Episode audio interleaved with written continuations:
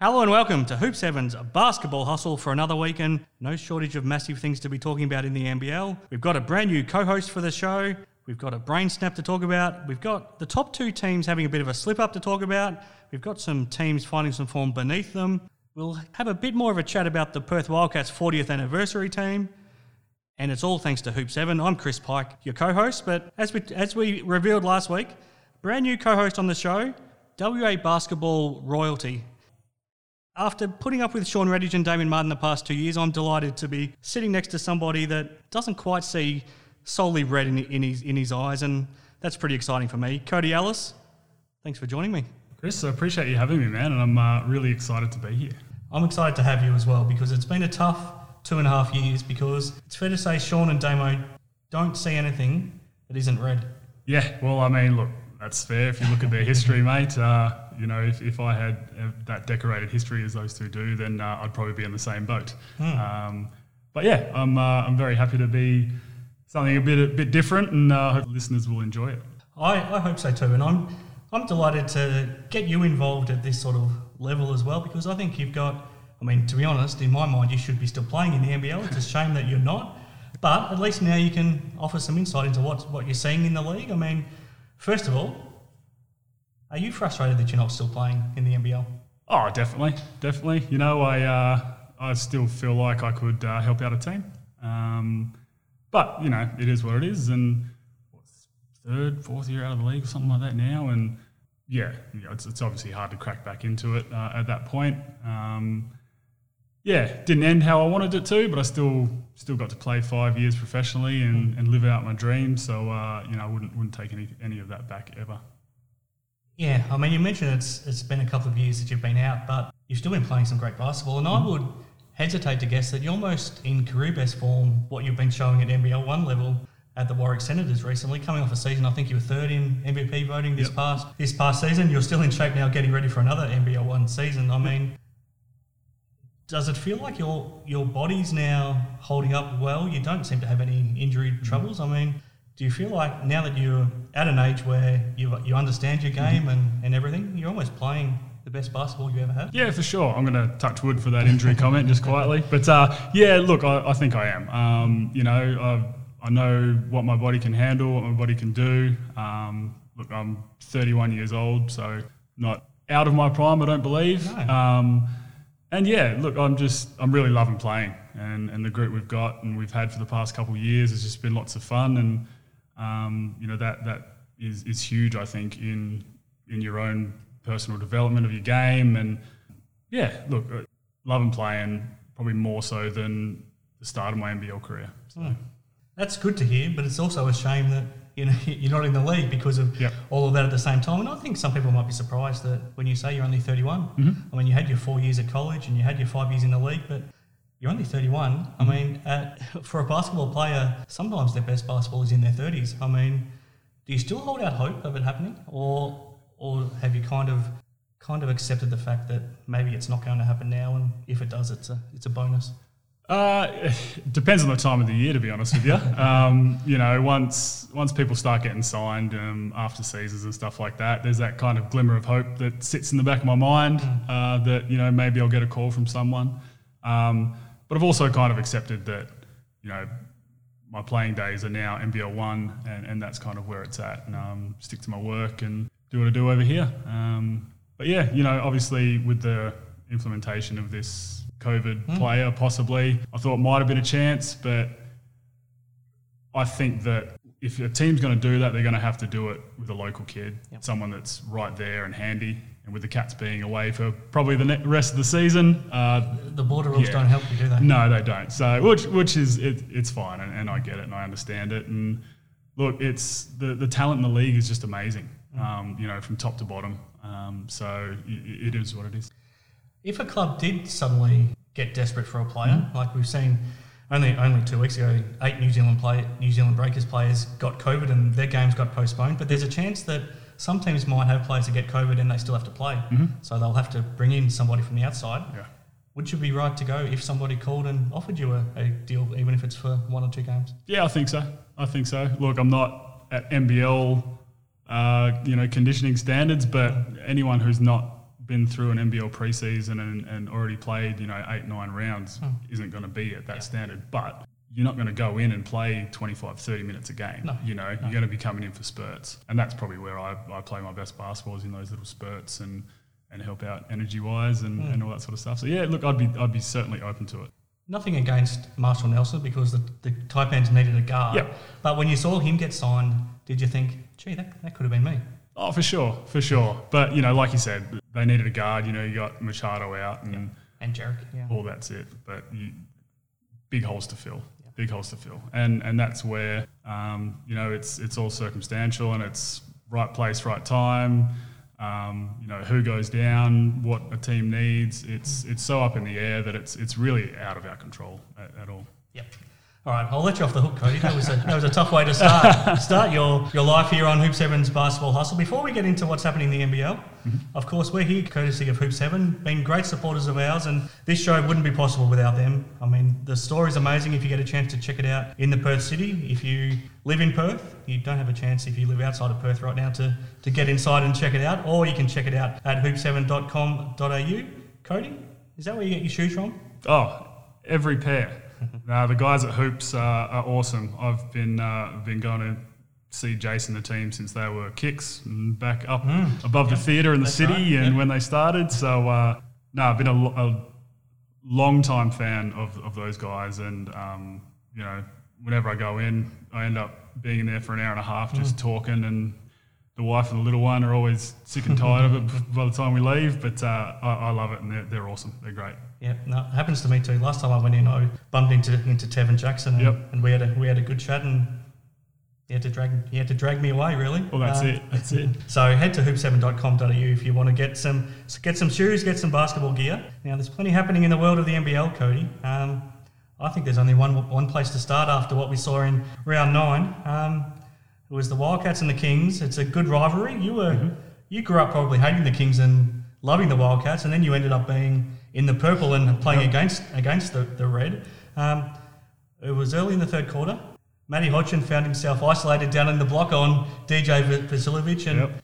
and we saw chaos after after that. Um, what did you make of, of Matty Hodgson's brain fade? Yeah, look, it was uh, a brain fade of epic proportions. Um, look, Matty is, is kind of known as, as a bit of a hothead on the court. Really good dude off the court, yeah. you know. Um, once he gets between those lines, he, he's a different person. And, you know, from, from looking at the camera angles that we got to see, there wasn't a whole lot in it. I'm not sure what DJ was saying. I'm sure he was saying something Sure. because, you know, that's, that's, That's what, what DJ does. does. Exactly, exactly. And that's part of his, his arsenal. Um, but oh, I, I don't know. I don't know what he was thinking.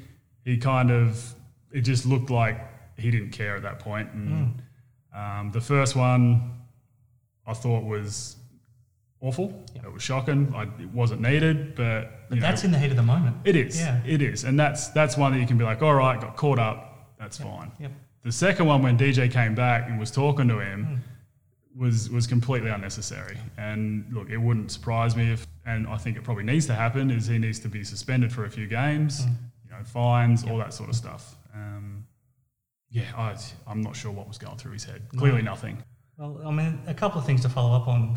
You mentioned the suspension. What sort of a penalty do you think's fair? We saw Vic Law get off with his very light headbutt on Deng Deng Yeah. with, just a just a fine. We saw Mason Peatling get one one game for, for his bump on Creek. on Mitch Creek. Um, is this worse than, than both of those? Oh, definitely, definitely. Yeah, look, the Vic Law one was kind of a head nudge. You know, as much as you can't do that, you know, there was not a whole lot in it. Um, you know, Deng Deng played that up as, as much as possible. Yeah. But uh, the Peatling one kind of just ran straight through Creaky, you know, again, unnecessarily, but looking out for his teammate. Um, this one's way worse. You know, I, I think it probably needs to be two, three games that he sits out at the very minimum. And following up from that, how much does it hurt the Wildcats? Because they're not a big team already. No. They got Majok and Hodgson sharing the five spot. How much does it hurt them? It does. It hurts him a lot. And I thought him being inserted back in the lineup was going to be really good for him.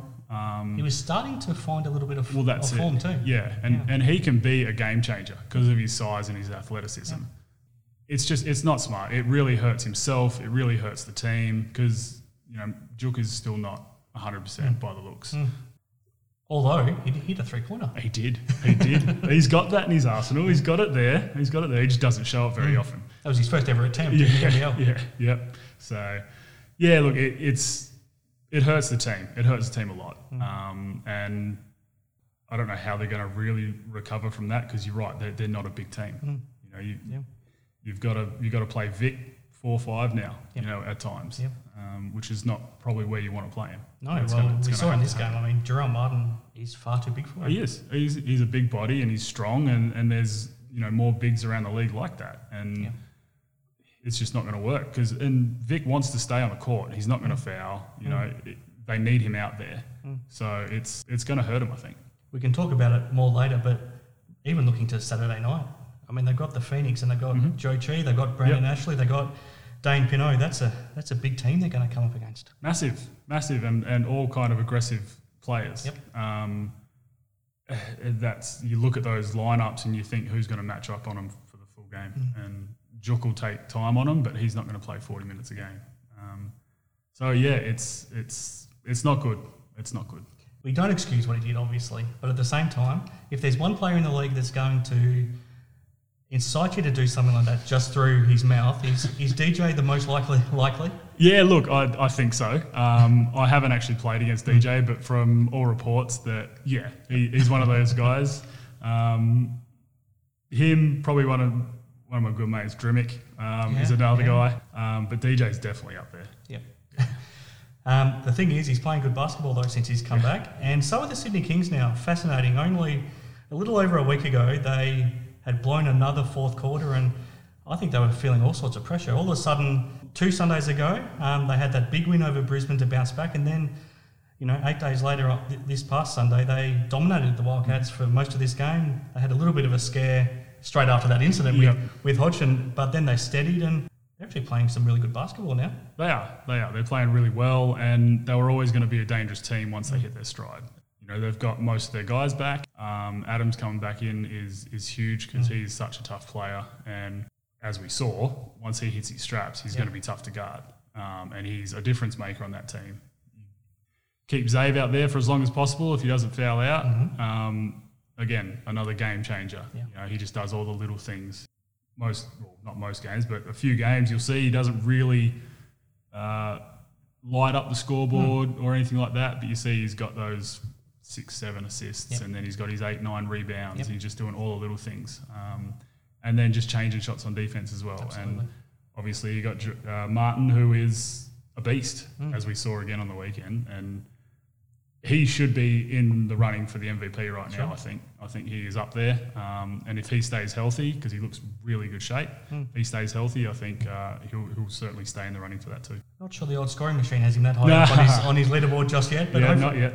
hopefully he attracts Sean's attention shortly. We'll get to his votes in the Player of the Year award a, a little bit later. Um, before we move on from the Kings, another player that you look at his his stats and he, he doesn't stand out, but mm-hmm. but Wani Swaka is having an incredible impact, having come in as an injury replacement player who's now been signed to a full contract for the rest of the season with the Kings, which is fantastic to see. Mm-hmm. But what he does is he makes his team better just by being out on the floor. His defense is terrific. We saw him do a really good job on on, on Bryce Cotton. Mm-hmm. You know him well. You played Yeah. played a lot with him at the Warwick Senators, and I actually loved when he got the chance to play as a point guard. I think that really helped his his growth as a player when he did that alongside you. But how happy are you for him to to get this second chance? Over the moon, over the moon. I've known Wani for a long time. I helped Dad coach him at under 16s and 18s and stuff like that too. So I've known him for a long, long time.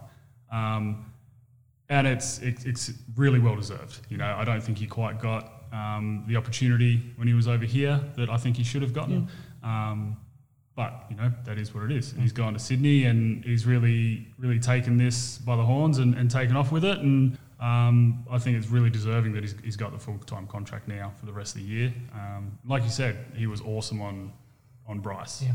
Bryce finished with 20, but it was a more expensive 20. Sure. You know, and then that's well under his average. So you know that's a win. You you live with that any day of the week. And I thought he did really well. He's got that extra little bit of length just to bother him. Him for those few years probably helped.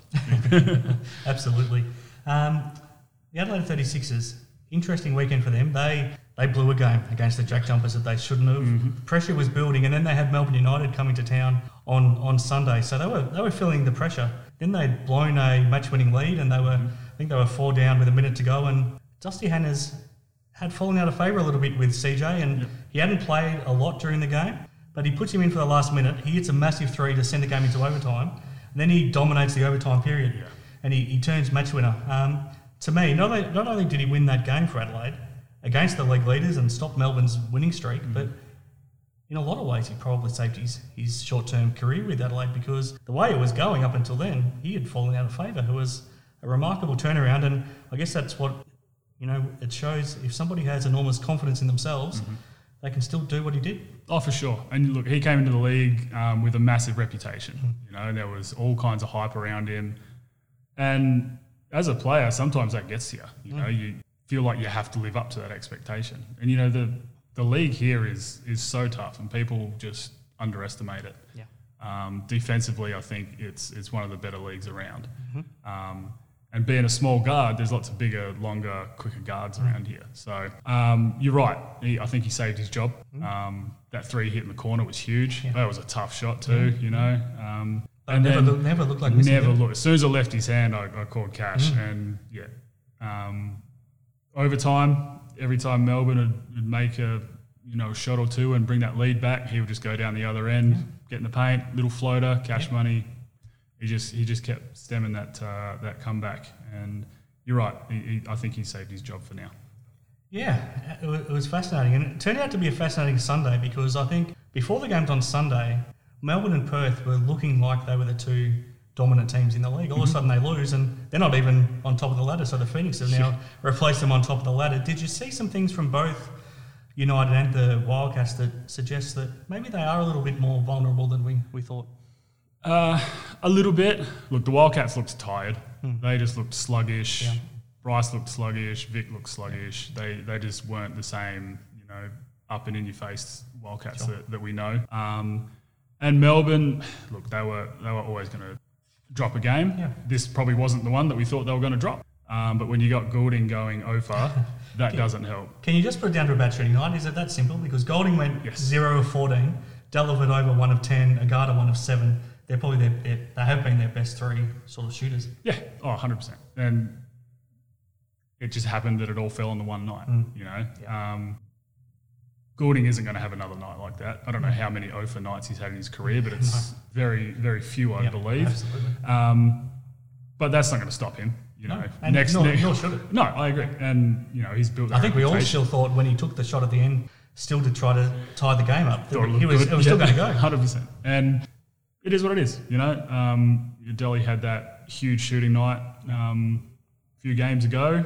Um, probably not his strength is is that type of thing, and we, we saw that probably against Adelaide. I think you still sit off him, don't you? Yeah, yeah, exactly. And look, he's one of those guys that he's changed his shot a lot since well, since the institute, since we were at Mm. Yeah, the institute together. He's changed his shot a lot, and getting into the NBA, he couldn't quite get that distance, so they had to try change it a bit Yep. for him.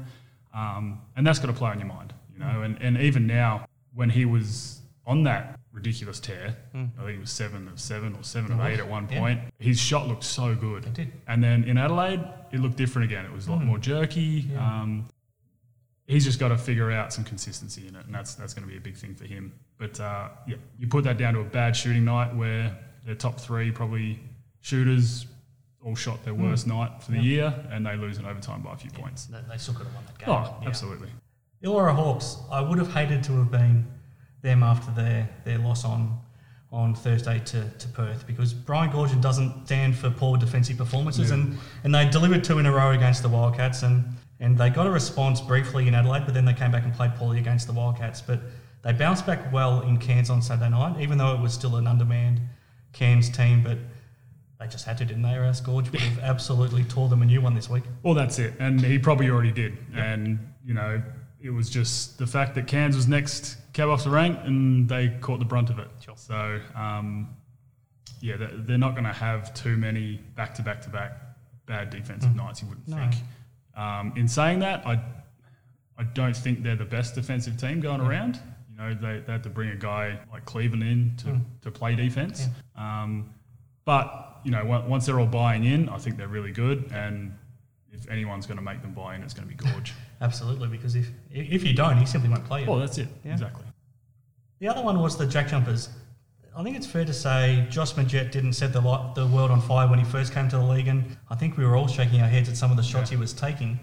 All of a sudden, the last couple of games, he's found his shot, and he, he couldn't miss on, on, on Sunday when they blew out the New Zealand Breakers. He ended up going um, 7 of 11 from Yeah. three, and he didn't look like he was going to miss. So No. that was the player that we thought we were going to get, and all of a sudden, the Jack Jumpers have strung a couple of wins together, and yeah, if, if he's doing what he's doing and not missing or taking those bad shots, this might not be a bad team. Yeah, I think so. Um, yeah, look, to start the season, I was not very high on him. Hmm. Um, you know, Adams would come out and make three, four, five back-to-back buckets, Yeah.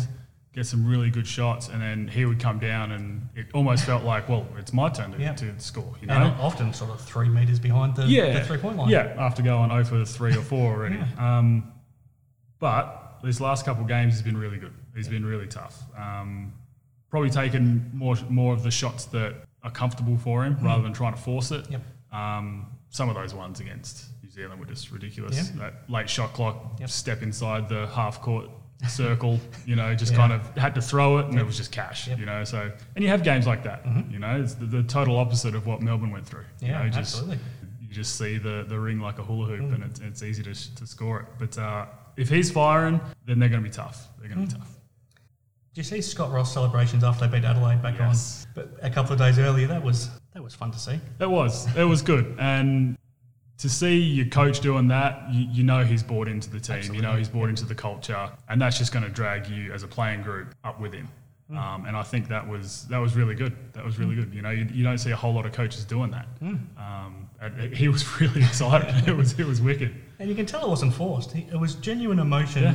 and I think he genuinely loves his players and he loves Tasmania. Mm-hmm. And I think it's because he's had to, because he, he's given up his whole life to be down there, and he's thrown himself full into it. Yeah, it was very much like their first win when you Yep. see him start to Yeah. tear up at the end of the game when he knew he had it sealed. You know, and again, that just helps you as a team believe in your coaching staff because they care so much. So yeah, it's, it's it's awesome to see. Um, you know, a, a squad that at the start of the year I thought wouldn't win a game. Hmm. Um, And based on talent, they still are the least talented I agree. squad in the league. I agree, Yeah. but they play hard. Yeah. You know, they, they play harder than most other teams, sure. and you can tell because they come out in the first quarter. and They usually win that first quarter. They do. just because they're all over it. And it's their pressure at defence as well. I think against Adelaide, Adelaide had 24 turnovers. yeah, And it was all because of, a, a lot of it was because of the pressure that they were put on. yeah, yeah, definitely, and and that's going to be what they hold their hat to, and um, they're doing that well as as long as they can do it for forty minutes, which which is easier said than done. For sure. Um, but yeah, I, I think I mean they're moving up the ladder quickly now. Yeah, absolutely. So um, we've touched on a lot of what happened in this past round. I'll just quickly run through the results and you can tell me if there's something that jumps out at you, Cody, that, that we missed. So it, it started back on Thursday night. Illawarra Hawks lost another home game to the Perth Wildcats. The Wildcats winning 94 to 80. And then that game we just talked about, the Jack Jumpers, they were a long way behind in this game early, but they, they dominated the fourth quarter and beat the Adelaide 36ers 76 to 71. Then, as we touched on before, the Hawks bounced back to beat the Taipans up in Cairns 94 to 75. And then also Saturday, the Phoenix, too good for a disappointing Brisbane Bullets 88 to 73. And then Sunday, three big games. A lot happened in, in these games. It started with that overtime game in Adelaide, the 36ers beating Melbourne 88 to 83. Then the Sydney Kings beat the Wildcats 96 to 81. And then the Jack Jumpers, very disappointing from the Breakers. But first game out of a out of a break, I think we've seen most teams struggle. So they won 83 to 59. Anything jump out that you want to want to touch on from any of those, Cody? Um, look, there's there's bits and pieces. I think for me, for Cairns, although a disappointing loss, I think uh, Keanu Pinder is starting to play some good Mm-hmm. Basketball. yeah. And again, he's getting that opportunity, and he just out hustles people. He does, You know, he yeah. gets all over the board. He's he loves his block shots. He gets the crowd involved. Um, and that's awesome, and that's something that is, is really good to see. He did that in Adelaide too at times. I know He he, got a lot of criticism, but he was that energy guy. He was. And if you have a look at that 36ers team right now, I don't really have an energy guy. I could certainly use him. Yeah. Certainly use him. And again, kind of like Wani at, at Perth, Yep. He probably didn't get utilised the way he, he should have been. But you know, that's that's up to the coaches and how they how they see it. Obviously. Um, the other thing, um, that kind of jumps out to me is is Lual-Acuil. Um, Look, I, he gets spoken about, but I still feel like he kind of flies under the radar. Um, defensively, I know you guys have spoken about him defensively. You know, Damo talked about him in college and, and how he was he was really good in college, and he's he's so long and he's he reads the game really well. Yep. Um, and then you add to it his scoring prowess, and he can knock down that three if you give him time. He's how tall is he? What seven almost? seven foot, yeah, yeah. he's he's really tall, and he can take you off the dribble really well. Yeah. Um, so I think he's going to be a key to how far Melbourne go. Obviously they're stacked, Yep. but I think he's going to be massive for them. Yep, no, t- totally agree. Um, we still don't want to give Sean too much credit, but he did notice his defense coming into the season, and I'd be surprised if Damo needs to catch up on his votes in his award, but I Yeah. wouldn't be surprised if Joe is is rising up up that table. So that was round nine, Cody. Yep.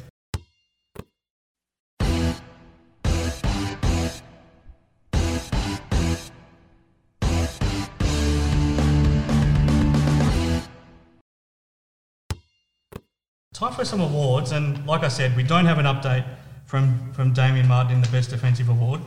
He promises me he'll get one, but I tell you what, if it takes too much longer, Cody, I'm going to give the, that voting job over to you, and, and you you'll have to do it for the for the rest of the of the season. Jeez, that's big shoes to fill. Goodness me. Well, he's he's a long way behind. Let's Yeah. let's just put it that way. But um, he promises he'll catch up. So if we hear from him, we'll hear from him. But we do have some votes in the the Redhage Player of the Year award, thanks to Redhage Basketball. And tell me what your what your thoughts are, and, and how close did the old scoring machine get in these votes for, for round nine? Cam Bairstow from Adelaide, the one vote. Bryce Cotton, the two. Mitch Creek, the three. Josh Josh Magette, the four. And Jaylen Adams from the Kings, the five. Yeah, look, that's that's that's not a bad list right there. Look, I think Bairstow had some massive games. Um, he's going to get you his points, but rebounds wise, I think he was he was really good, and you could see it almost looked like more of a concerted effort for him to just get on the glass and and um, you know be that presence, which he's so strong that he needs to be that presence, Yeah. especially for Adelaide. who- A team that doesn't have a lot of guys that hustle well, that's like it. he has to. Yeah, exactly. Um, Bryce, I think that's the red coming out in him. Look, he wa he was awesome in that first game um, against against Illawarra. Um, you know, typical Bryce. Yep. But uh, I think Wani did a really good job on him He did. in that game. I think you could probably slot Lual-Acuil in there while Mm. they lost. He was still good. He was yeah. he was tough. I think he had what twenty three and twelve or something like that. plus So- a, a whole heap. I don't. Sometimes I wonder with the block the block shots that they I miss a whole heap them. of block shots. Don't trust it at all. Because watching that game, his block shots were the reason, a big reason why Melbourne got into the game. Yeah. Oh, absolutely, absolutely. And it's not just the blocks; it's changing those shots. Absolutely. You know. Because once you block a guy's shot when he's coming in for, for a drive, he's not coming back the next time. Well, no, you're not, and you're, you're looking around when you're in there Yeah. next time. So he's he's definitely a uh, an anchor on their defense. So what what those votes mean is that Bryce maintains his lead for, for Sean, which I'm sure is what is what Sean is is hoping for. um, the Galen Award, Cody. I don't know if you follow this, but it's it's named after Galen Young, um, one of one of my favourites and a, a hell of an inspirational player. So Yep. this award is kind of for the best team man who might not be the leading scorer or, or anything on the stat mm-hmm. sheet, or he, he could be, but it's the guy who has the biggest impact on helping his team team win win some games. And I've got some nominations, but like I did with Damo, I'm happy mm-hmm. for you to nominate someone yourself. But from this weekend, I thought Mitch Norton, especially in that first game for the Wildcats against the Hawks, Yep. Matt Kenyon becoming a starter at the Jack Jumpers, Justinian Jessup, he was a purely a scorer last year. Yep. He's now a pretty good all-round player, I think, for the, Yeah. for the Hawks. couple double doubles. Yeah. Brandon Ashley, I think's become a difference maker for the Phoenix just with his presence. Cam Bairstow, we just talked about, was huge for Adelaide, and, and Xavier Cooks, you touched on what he does before. Does one of those jump out, or somebody else? Yeah, look, it's hard to it's hard to pass up on Zave. Um, you know, while he fouled out towards the end of that that big win, um, he was in there long enough that he just affected the game Yep. so much. And like I said, he just he he's very similar to Nordo. Does a lot of the little things. You know, we'll dive on the floor, we'll get after the ball. Um, Jessup again. Like you said, his game's gone to another level. I think um, scoring wise, he's he's probably similar to what he what he was doing, but he's given you other things now. He's Yeah. giving you other looks. He's he's, He's getting not- on the boards. And he's not a liability defensively like he was. He's not. He's not. So yeah, he's certainly not the worst out there on, on defense, which is I think massive for a, a Georgian team. Um, but yeah, I, I, it's hard to look past Dave. I'm glad you said that. I'd probably narrowed it down to Xavier Cooks or Cam Bairstow, Yep. but every time I've nominated Xavier so far this year, Damo's overlooked him. Yep. So I'm glad that Xavier Cooks gets this, gets this nod for the Galen Award for, for round nine. Let's take a deep breath, Cody. When we come back, we might talk a bit more about you. Sounds good.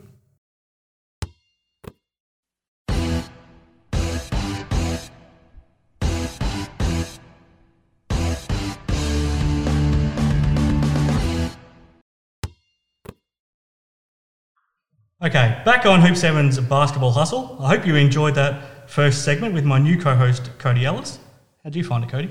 Yeah, it was really good. Loved it. Loved it. Um, let's talk a bit about, a bit more about you. So instead of one of our regular guests, you can step into that into, into that seat for, for this show, Cody. Yeah.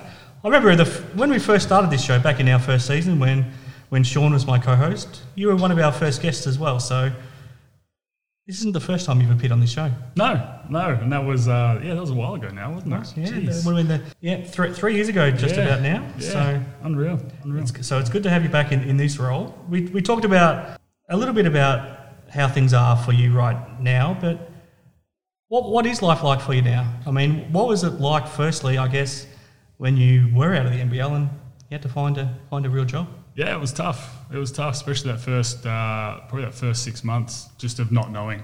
Um, was was a big thing. Um, obviously tough. I've got a wife and a little boy, so he was he was four or five years old back then. So um, you know, very very nerve wracking, not knowing what I was doing. Managed to pick up some work um, just locally, working for the old man. Um, then kind of stuck with that. Um, yeah, so obviously basketball NBL wise didn't work out, um, but have, have kind of found a home where I am now. Now, what is the job and what's it like almost living a normal life?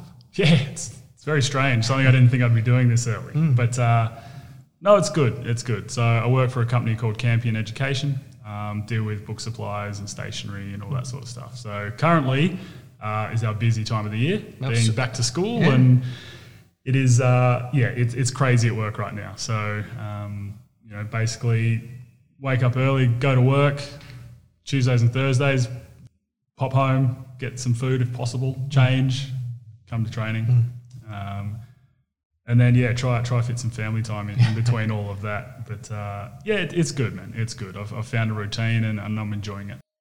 The obvious question is, I mean, I don't know if you ever do an interview where you're not asked about your granddad and your dad's history at, at the at the Perth Wildcats. I Yep. mean, based on that, did you always grow up dreaming of playing for the Wildcats? Absolutely. You know, that was the dream. Um, you know, ever since I was tiny, um, really, as, as long as I can remember, was always to play uh, for the Cats. Um, obviously, it never came to fruition, but, you know, that's professional sports. And, you know, that's something that I learnt the older I got is, you know, it's a business. It really is a business. And um, look, I've, I've still still got a bit of a, a soft spot only because, you know, dad and mum and grandma and granddad and my uncles are just so ingrained in the cat's history that it's kind of hard for me to not not have that little soft spot. Sure. Um, what was it like as an opposition player coming back to to- back to Perth, Yeah, it was tough. It was really tough. especially that grand final series? Oh gosh, yeah. Um, it is. It, it's tough, and I always kind of it felt like more hung on those games for me. You know, you walk into to RAC and you look up, and there's Dad's jersey hanging above, um, which was awesome. It was really cool, um, and you know, to be able to say that I played in the same league, you know, as Dad um, and my uncles is is pretty special. But yeah, coming back here and playing was it was always lots of fun. Mm. It's an interesting one, and I we can explore this a bit more when we speak to Bevo mm-hmm. um, next time that we have him on the show. But I I remember sitting in his office with him back at the Wildcats. This would have been just before you'd signed with Sydney, and he he was talking about you and how he had been pushing to he'd been staying in touch with you and your, mm-hmm. and and your dad, and and he wanted to bring you into the Wildcats Yeah. because he knew the history, but he was overruled from from above, and partly I think it was because you were having to start that that first season late, but also I think possibly because there was already Sean and Jesse Yeah. on the team. But Bevo was pushing for it. I mean, I'm sure you've spoken to- him about it since, but Were you disappointed that they didn't come calling when you were leaving college? Yeah, look, I, I was. Um, my agent had been talking to them, but they'd offered a development role, Yeah. like the roster instead. Um, whereas Sydney offered me a you know a full contract. Um, and then looking selfishly, you know, because now that money's on the line and I had a family and all that sort of stuff, um, that's what I had to do. Um, Let's be honest, a development contract is not going to be enough to live off. no, especially back when I started, it was you probably wouldn't have even got any money out of it, really. Possibly not, The only advantage would have been in living at home, really. Yeah.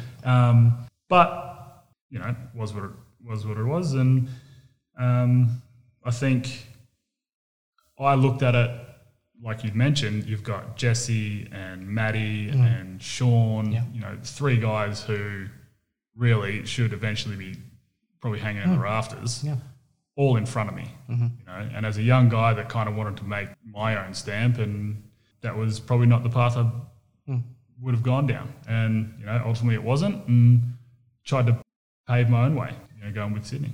I thought it was a great show of faith. I think it was Shane Heal that really fought for you at the at the Kings, and he knew that you were only going to come in midway through the season. But I think it was a great show of faith for, for him to to want to sign you and bring you in when he did. And, and once you got there, you played straight away. I mean, that must have been a, a good feeling. Yeah, it was, and I'll you know forever be grateful to Shane and, and the coaching staff and um, all the support staff at the Kings. You know, for giving me my first contract. Um, it's pretty special signing that. Um, I was away with one of the Australian teams when when I'd signed that contract. So yeah, and look, things obviously didn't pan out in Sydney. Um, you know, we we had a fairly talented team, but probably didn't make the splash like we should have.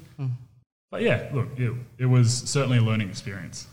And then I don't really know what went wrong in that last season at the Hawks. I mean, you might be able to add some insight, but I, my first real sort of interaction with you, or when I first came into touch with you, was when it was early in that season, and Bevo had been given the instruction to to not not play you, and a similar thing was happening at the Kings with Tom Garlepp. So, Yeah. so this, the Kings ownership had told the coach at the Kings to not play Tom Garlepp mm-hmm. either, and and I kind of you know picked up on that, and I thought I would write an article because I think it needed to be called out. Bevo was Bevo wanted me to to do something because he Yep. he was getting a lot of grief because people thought it was his decision to not play you. He wanted the public to know that it wasn't his his decision. So, but I mean that was a tough time because you deserved to be playing in the league, and and Tommy was in the same boat. You both were good enough to be playing in the league, good enough to be making an impact, but it wasn't even your coaches that made the choice to not play you. I mean, it was owners had informed the coach that you do what I say or you lose your job. Yeah. Um, how tough was that for you to go through?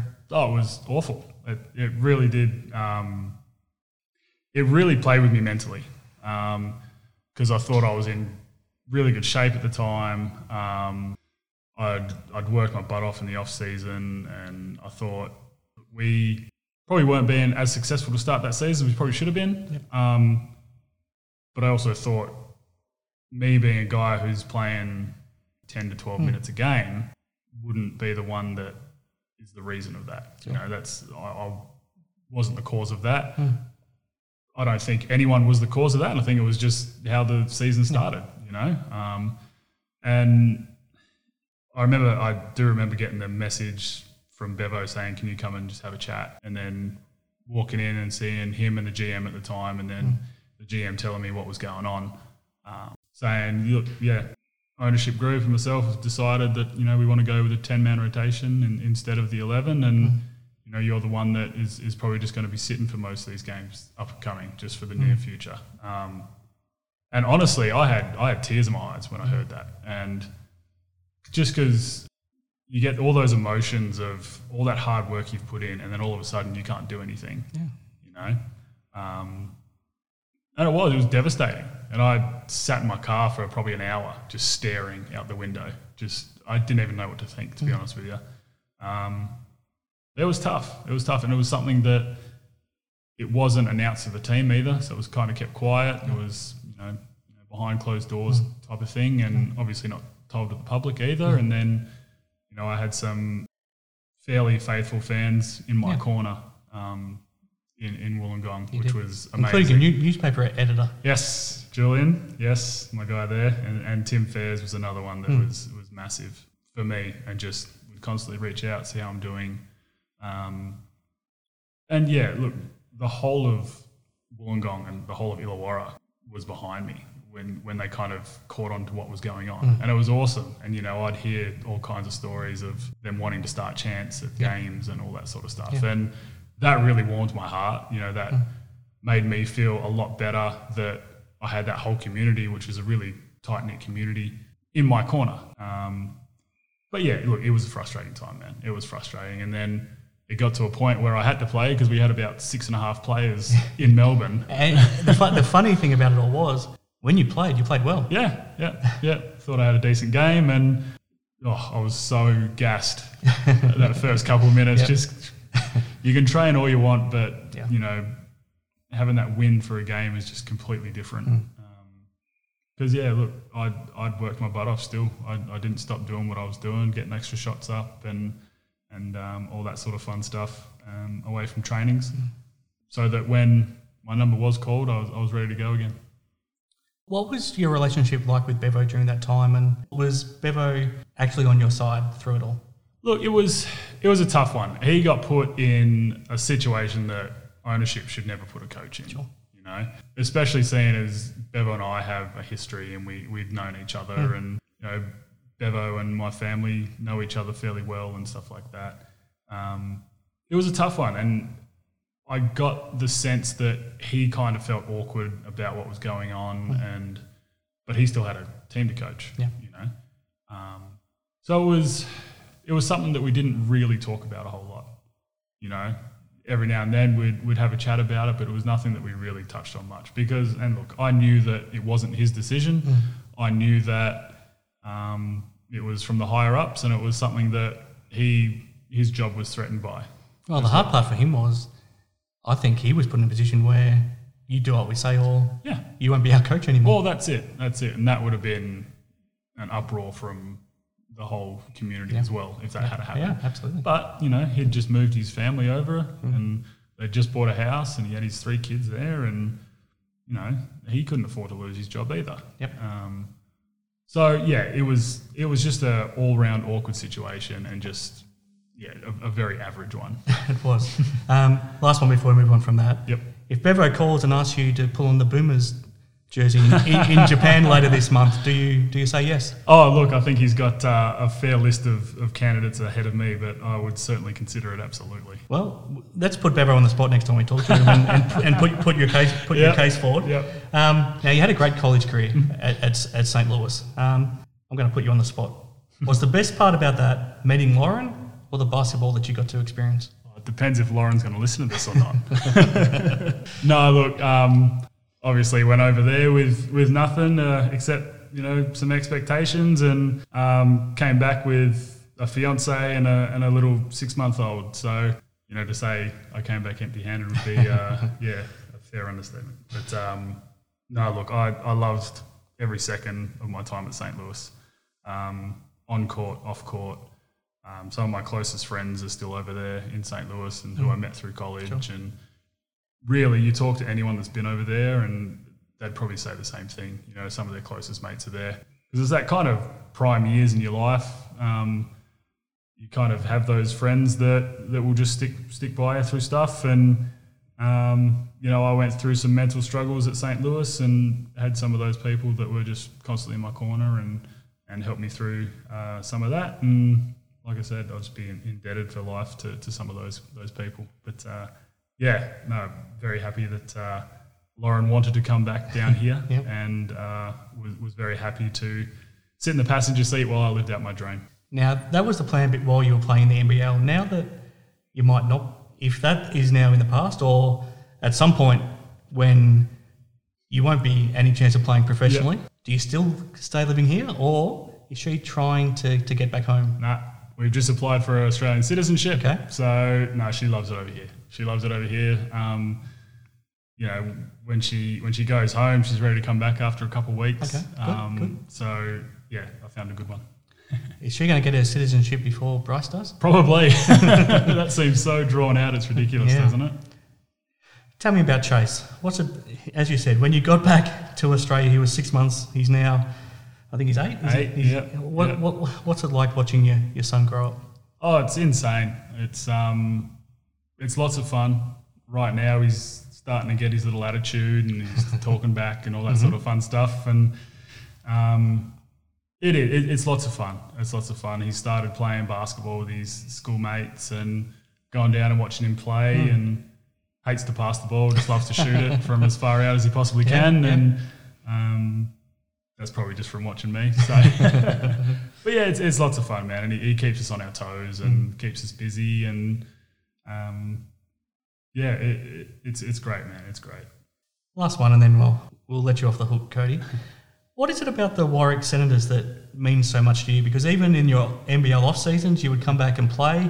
Your dad was the coach. Luke Brendan's now taking over, moving forward. But this club has been a massive part of your life. It has continued to be during your NBL career and after your NBL career. You led them to a championship um, 18, 18 months ago. You're the captain of the club. Um, what is it about the club that means so much? Well, you kind of touched on it. Uh, I feel like it's a family club. You know, it, I've, again, my family is so ingrained in this club Yep. that uh, I couldn't imagine playing anywhere else. Um, and I try to pride myself on, on kind of being a loyal person. And, you know, for a club that's given me so much from juniors all the way up until now, I feel like I've just got to keep giving back to it. Um, and yeah, look, I, I've been approached by other clubs, but um, around WA, and can just I, I always just say, look, no. Look, if if there came a time where Warwick said, look, we want to go down a different path, and I would hang them up. I'd, I'd stop playing. Yeah, wow. Um, yeah, between NBL seasons, I, I had some offers from you know SEABL teams, New Zealand teams, um, but I always enjoyed coming back here and playing for the club I, I grew up. I, playing re- for. I remember you were so passionate about coming back to play. Your dad actually actually had to forcibly ask you to sit out some games Yeah. just because you wanted to play that badly. Yeah, yeah, and that's it. And I just I love playing for the the blue and the green. Um, you know, it's part of my blood. It's part of part of my family. It's it's part of my extended family. So I, I just love the group we've got, and I, I have since uh, since being back. And being a championship captain with your dad, championship coach, that must have been an unbelievable experience. It was it was awesome. As much as some people try exclude it from, Th- from that winning. season was as competitive and hard fought as any NBL one or SBL season I think we've seen. Yeah, no, I, I totally agree with you. And it's not like there were some teams that didn't play. No. Every team played, whether they fielded, you know, younger guys to play. Hmm. You know, obviously we couldn't get imports in, but I think it kind of proved that where we are as a club in terms of local talent. You know, we had Justin King still here, but he was part of the furniture. He's pretty much a already. local now. Yeah. Well, exactly. So um, I think that speaks volumes to how we are progressing as a club Hmm. um, and, and bringing in the local guys. Yeah, abs- absolutely. Um, as we go on with the show and the season gets closer, we can talk a bit more about how your team's shaping up for 2022 as well. But Cody, thanks for opening up about all of that. We'll take a break, and when we come back, we'll get your thoughts on the Wildcats anniversary team, and then we'll preview round 10 in the NBL. Sounds good.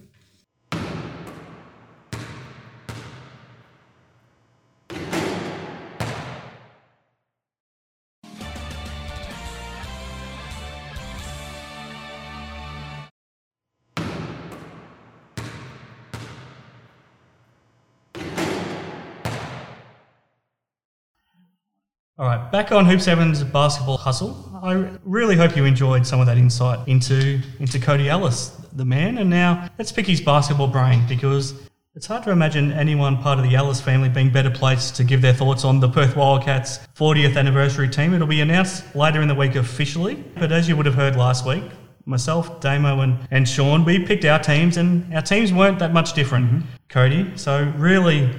The main difference I had was that I had both Damo and Sean, and, Right. they, and they didn't pick themselves. Yep. Um, and then Damo, Damo went with, with Kevin Lisch, and, and Sean had Jesse Wagstaff, and it's tough to argue with, with those guys, but I couldn't quite find a place. If I had a 12 man team, they probably both both make it. For but, sure. But what? So we, we both, well, both myself and Damo had the sta- same starting five with Mm-hmm. James Crawford, Andrew Vlahov, Sean Redhage, Bryce Cotton, Ricky Grace. Sean had Scott Fisher in that starting spot ahead of ahead of him. Um, firstly, is the four a lock? Is it only Sean Redhage and Scott Fisher in your mind that might be up for up for debate? Yeah, look, I would, I would probably put Sean just ahead of Scotty. Um, So I, yeah, I'd agree with, with you and Damo on that one. I think obviously Sean's not going to put himself in the team. Um, yeah, look, I, I, think that starting five uh, is is an absolute lock. I, I, think so. I mean, Fish has a great case, but yeah. in the end, Sean almost played double the amount of games for the Wildcats well, than him. He yep. won more championships. Um, it's nothing to discredit Fish because no. they're both all-time greats, and you know Fish's numbers up in the mm-hmm. rafters, and and Sean maybe when crowds are back, his name will finally get up there as well. Needs to be. Now, what about your dad? Yep. Is your dad a lock in your mind? I think so. I think so. If you're looking at a team that uh, if you look at an anniversary team, first of all, like you guys have done, it needs to be by positions, yep. right? And then I think it needs to be the impact on the club. And, you know, taking my Ellis hat off, mm. I think being the inaugural captain, yep. captain for his entire career, yep. um, led them to, to a couple championships, won a couple as, you know, on the coaching staff. Um, you know, four rings was part of the club for, geez, 25, mm. 26 years, something like something along those lines. And still doesn't miss a game, does he? Doesn't. doesn't. Him and Watto still yep, sitting there yep. in the in the crowd every game. And, you know, he, he'll still do functions for the club. He'll still yep. do all sorts of stuff. I think the fact that he still is in and around, gets noticed, is on all of the advertising when you're mm-hmm. talking about the, the Wildcats as, as a whole. Um, I think he has to be in there without a question. Yeah, we all agreed as well. Um, if he's not in this final team when they announce it officially, mm-hmm. would it hurt for him? Uh, I think he will say it won't, yeah. but it will. Yeah. It will. And I think if he's not, then yeah, it, it's it's a bit ridiculous, and I, I, don't think it's been voted on properly. Yeah, I agree because if he misses out, you would think it's for Kevin Lisch, and mm-hmm. you've got a good case to make for Kev. It's nothing against Kev because he, well, he was a teammate of yours, yeah. and he was a grand final MVP and an MVP. So it's mm-hmm. nothing against Kev, but no. you know, Mike had a, had an unbelievable storied history. Yep. So if we make if Mike is a lock in that second guard spot, it probably is Damo or Kevin Lisch. Is it is it an easy choice for you? It is. It's Damo. It has to be. You got an award named after you. one of the best defensive players of all time. Yep. It, it, has to be. And again, nothing against Kev. No. But it's again, it's, it's longevity as well. Kev was here four seasons, I think it was. I think it was four. Yeah. Won an MVP, finals MVP. Yep. That's huge. Yep. For most other clubs, you'd say he's a lock. Yep. But for the storied history of this club, you're fighting for those spots. It, it's hard for him because when you've got Bryce and Ricky, there's not many well, that's guard it. spots. Well, that's it. And this is, you know, it's it's a very guard dominant um, squad. Yeah. And in fairness, before Bryce came along, I think Kev was a was a lock. Yeah, I think so too. I think so too. And then he Bryce has come in and almost taken number one spot. Yeah. Really. He's almost first pick, even ahead of Ricky. It's, that's it's, it. it's unbelievable. Yeah. Um, the, the forward spots are, are interesting. I think we I think you agree that Paul Rogers is a lock for that if we're going for yeah. a backup backup centre. Definitely, I so, take Roger any day. So when we're looking at that forward spot, I guess we're picking between Matty Knight, Scotty Fisher, and, and Jesse Wagstaff. Mm-hmm. If you mm-hmm. had to only pick two of those, who do you go with? It's it's such a tough one, but I would probably have to go with Fish and with Jesse. Mm. Um, look, I, I was unlucky enough that I had to play against Matty every yeah. year of my career, um, bar I think one. Um, and again, his nickname, the Nightmare, is yeah. is spot on because I still remember coming into here and playing the Cats, and you it would be it would be a nightmare trying to play against him. Is he the strongest guy you've ever played against? Oh yeah, yeah. Or him and Mika. Yeah, him and Mika sure. are the two yep. that are on par with each other. But just and he was so smart. Yeah, you know, he knew how to, to use his body as well. You know, one of the strongest guys on the court, but mm. could draw a charge just as good as anyone. Um, again, it's it's a one of those things that you've got to pick someone, and someone's got to miss out. Mm. But I think Jesse coming up on game 400, yep. which probably should have been here, but now it's it, it would have been. Yeah. It, it, was scheduled to be, which is unfortunate. Yeah, which ranks what very highly on the all times. only second. He's only, only, only, behind, only behind Ricky Grace. Yeah, um, six championships, mm. possibly seven if he wins one this yep. year. As a captain, I don't see how you can leave Jesse out. Having said that, Was there a more frustrating player to play against Not at all. than Jesse? Oh, Sean. and again, all three of those guys on one team was was uh, And Greg. well. That's it. Hmm. That's it. And that's why they were so successful because teams used to hate coming up against them, and they would get under your skin. Did exactly their job. Yep. a reason they've been so successful. Um, yeah, I- you, you can't leave them out. So, so that's your, your 10. Really, the, the only difference that you've had with me is Maddie for Jesse, and Yep. really it's a 50 50 call in a lot of ways. So, there's no right answers in these things. Um, the club has announced Trevor Gleeson as the coach of this team. Rightfully so. Five championships means that it's pretty tough to argue. Yeah. Oh, absolutely. Look, I, if it was anyone other than Trev, I'd be dumbfounded, really. Um, his continued success here was just unbelievable, and it's on par with anyone in the league ever, really. It is, Yeah. Absolutely. Well, we'll wait and see. Next week we'll know the official team announced, so we'll we'll get to pick that apart, Cody. So we'll, I'm fascinated to find. I'm actually a little bit nervous. I hope that I hope that we don't see anything that we see that's a mistake in that team because this mean this sort of thing means a lot. Um, so I'm sure that the the panel that they pick will take it seriously. I just hope that I hope that there's nothing that we see that, that's disappointing when we come back next week. and I'm sure there will be. It, it's always the, it's always the way with these teams, um, and it, it's it's a frustrating one because you know you you've got personal spats between people, and and that that stuff happens. And as much as people say that you know they try and separate from that while while voting for this sort of stuff, that stuff always comes into play. But um, Well, just quickly, we all decided that Tiny Pinder wasn't eligible. Yep. Do you feel like the panel will have come to that same same decision? And would you be disappointed if he gets included? Um, look, I, I agree with you guys that I don't think he should be included. Um, his off-court antics are just something that you can't look past. Um, but in saying that, I don't know if I could find him a spot on the team. Well, he, he to really he has to replace Rogers, and does Well, he deserve it. to replace I Rogers? don't think so. I'd, I'd probably still take Rogie. Yeah. Um, as good as Tiny was, I'd, I'd still take Rogie. What's your dad's thoughts on Tiny? Did he enjoy playing with him? Oh yeah, I'm sure he did because he gave him lots of an assist. So um, yeah, look, he was one of those players that was just an absolute freak. Yeah. you know, an absolute freak. Well, But, he's probably got similar athleticism to his son, really, doesn't he? yeah, yeah, um, he was probably more powerful. Yeah. um, is the only thing. Whereas Keanu's a bit more agile. Although Tiny was agile as well, Yeah. especially for back Especially in for those that time, yeah. Well, that's it. So Tiny was was one of those players that um, you'd, you'd come to a, a game to watch. Hmm. You know, like Ricky, like Bryce now. Um, shattering backboards and all that sort of fun stuff. Yep. So, but when your off-court antics creep into your on-court, then I don't think you can be considered in a team like this. Yeah. It's unfortunate, but Yep. I guess he's made his own bed to lie in at the same time. Absolutely. So we'll come back to that next week. Round 10, it all starts Wednesday night, Cody. Um, interesting game.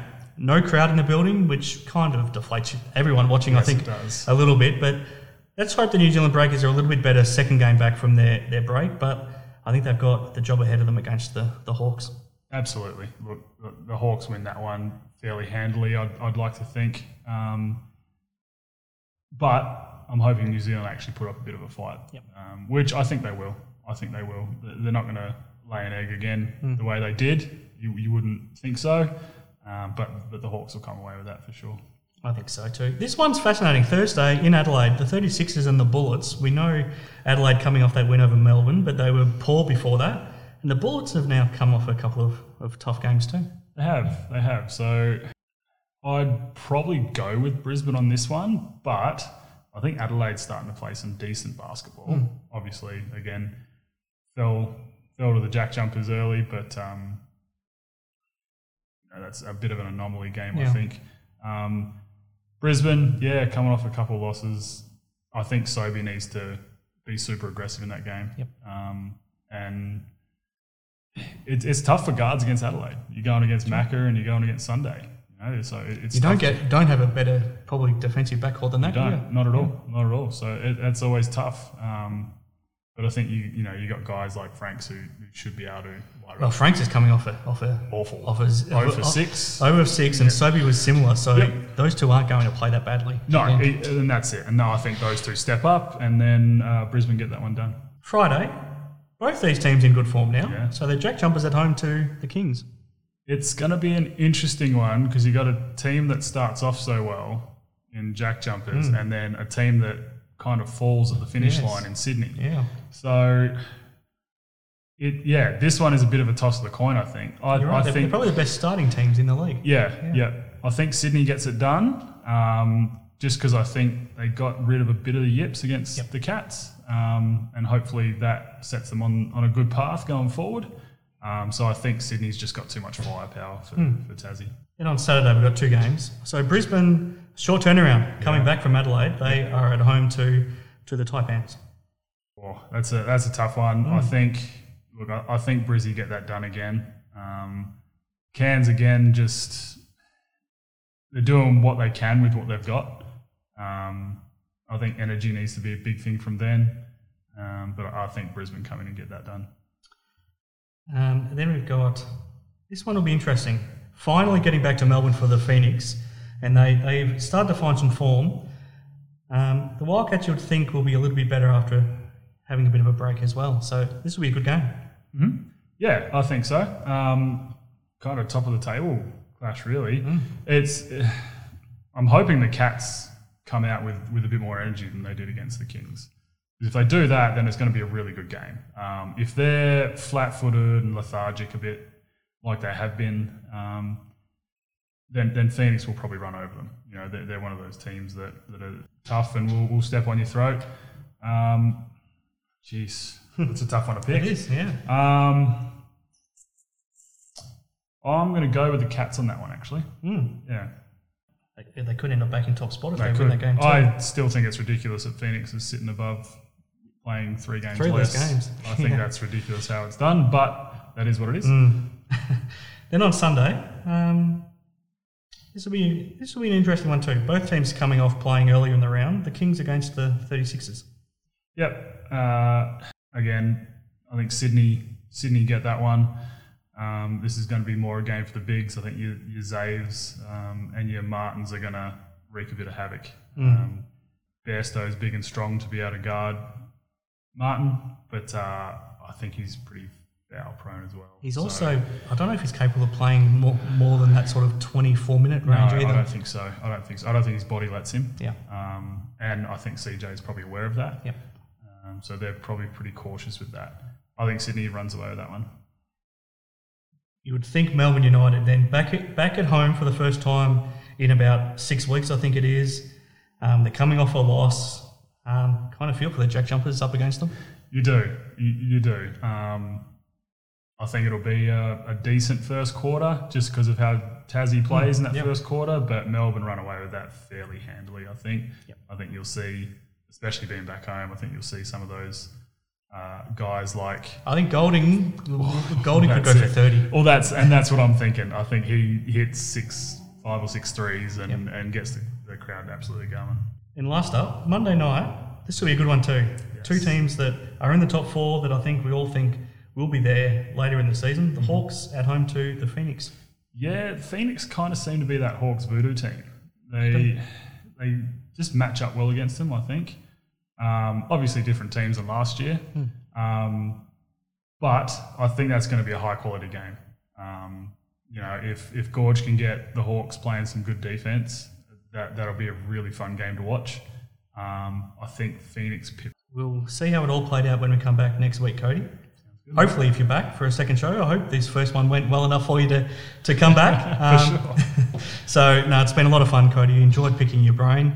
Um, thank you to Hoop 7 for making it possible. Thank you to TABtouch as well. And later in the week, hopefully back with a TABtouch preview with, with Matty Knight. And we might find out his thoughts on if he thinks he's in that Wildcats anniversary team as well. But I'm Chris Pike. I'll sign off for this week. And I'm going to put Cody on the spot and let, let him sign off for this first episode. ah, no, honestly, appreciate you guys having me, and uh, hopefully the listeners will will uh, like to have me back in the future, mate. So thank you.